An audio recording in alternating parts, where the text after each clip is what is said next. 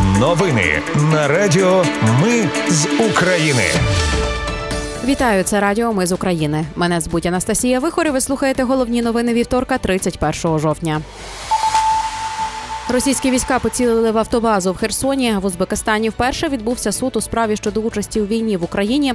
У бухті тимчасово окупованого Севастополя димить російський корабель. ООН визнала відповідальність Росії за ракетний удар по харківському селу Гроза.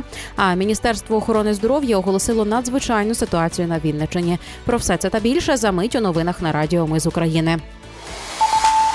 Російські війська поцілили в автобазу в Херсоні. Там вщент знищені склади і пошкоджені машини. Постраждали двоє працівників: – 34-річний водій та 58-річний двірник. Також з міста евакуювали 150 важкохворих людей. Під час евакуації армія Росії почала обстрілювати Херсон. Людям довелось перечекати обстріли в укриттях. В Узбекистані вперше відбувся суд у справі щодо участі у війні в Україні. 38-річного Ільдара Хайруліна засудили до п'яти років ув'язнення за статтею про найманство. Він воював на Донбасі проти українських військ в 14-15 роках. Узбекистан офіційно не визнає російських утворень ДНР і ЛНР і виступає за територіальну цілісність України. Бухті тимчасово окупованого Севастополя димить російський корабель. Місцеві телеграм-канали зазначили, що йдеться про малий протичовновий корабель. Наразі деталей немає. ООН представила доповідь, в якій фактично визнала відповідальність Росії за ракетний удар по харківському селу Гроза, де загинули 59 цивільних. Атаку там назвали порушенням міжнародного гуманітарного права. Тому ООН закликає Росію провести повне та прозоре розслідування. При цьому автори звіту мають розуміння того, що Росія могла навмисно цілити по цивільних об'єктах. Посол Ізраїлю в Україні Бродський заявив про 25 загиблих внаслідок атаки Хамас українців.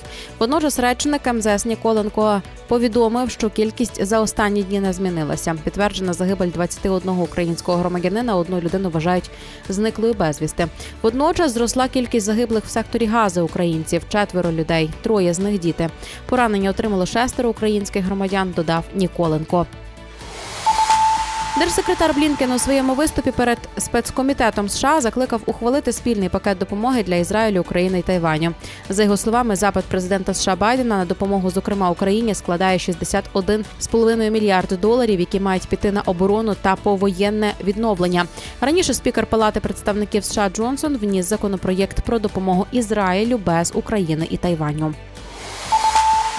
Російська ФСБ стверджує, що затримала координатора замаху на Олега Царьова. Це нібито мешканець Ялти, який за завданням СБУ стежив за царьовим та зробив схованку для зброї. Виконавця замаху досі шукають. У спецслужбі кажуть, що наразі загрози для життя царьова немає.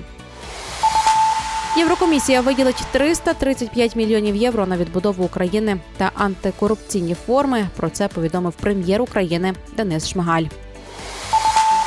Міністерство охорони здоров'я оголосило надзвичайну ситуацію на Вінничині через спалах гепатиту А в регіоні посилюють протиепідемічні заходи та вводять обмеження.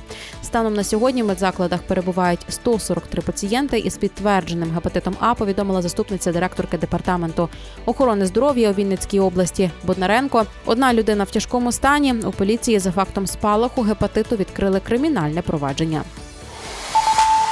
Це були новини на Радіо Ми з України. Мене звуть Анастасія Вихор. Наші новини про те, що дійсно відбувається в Україні. Ми не робимо новини, зважаючи на чиїсь політичні чи бізнес-інтереси. У нас тільки реальні факти. Якщо на вашу думку, те, що ми робимо, важливо, підтримайте нас. Заходьте на сайт Ми з України.ком та тисніть кнопку Підтримати. Почуємось. Радіо Ми з України перемагаємо разом.